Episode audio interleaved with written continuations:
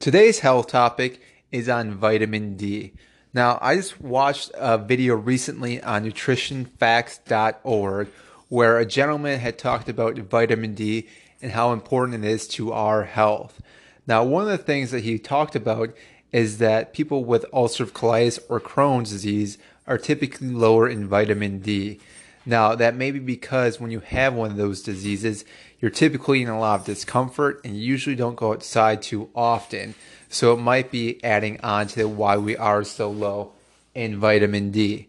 But along with that, what's been going on is that typically nowadays we don't go outside as much, which therefore we don't get as much sunlight throughout our day due to technology, people wanting being inside where there's air conditioning, or right now with the winter coming up, people are being inside with heat.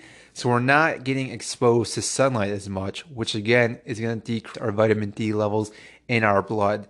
So one of the big things that you have to think about is actually going outside throughout your day. Now, if you work inside uh, an office or you just can't get outside too often, that's where supplementing vitamin D becomes really important. Because if you're not able to go outside and absorb some of the sunlight, you need to put something into your body like a vitamin D supplement to keep those levels at bay or where they should be so that doesn't start getting too low. Now, if you are able to go outside, um, it's hard to say exactly how much time you need to be out there. Obviously, the longer you are out there, the more exposure you're going to get, which is going to be a big difference. But also, even if you are going inside, you still may want to look at vitamin D as being an option to help your cause. Now, again, this is one of those things where it may be different with each and every person. So, for one person, they only may need 5,000, where someone else may need, say, 10,000. Again, you're not going to know unless you get tested and figure out how low your vitamin D is in your blood and what you actually need to bring it back up to help your health. So, what I would recommend is looking into vitamin D a little bit more and seeing how it can help you.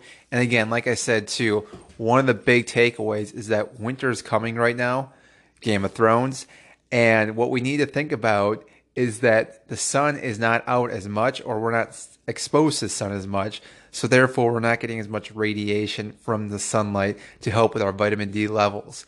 So again, that's one of the things you got to think about because you're not going to get enough sunlight. That is a quick topic today on vitamin D with ulcerative colitis and Crohn's disease. Again, this is just a quick topic. Make sure to do your own research before you start diving into this. Again, you're not going to know exactly what you need until you start getting tested. All right, I'm out.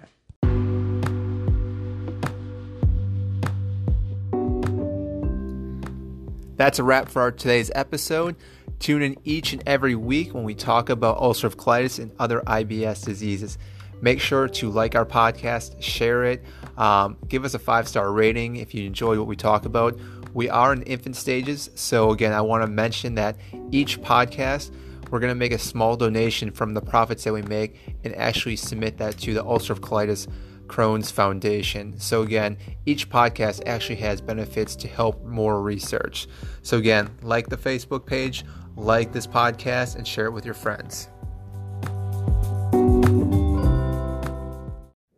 The information provided is more for informational purposes only and is not intended as a substitute for advice from your physician or other healthcare provider. This information is not to be used or relied on for any diagnostic or treatment purposes. You should not use this information for diagnosis or treatment of any health problem or as a substitute for medication or other treatments prescribed by your physician. Please consult your healthcare practitioner before embarking on a diet, fast, exercise, or supplement program. Thank you.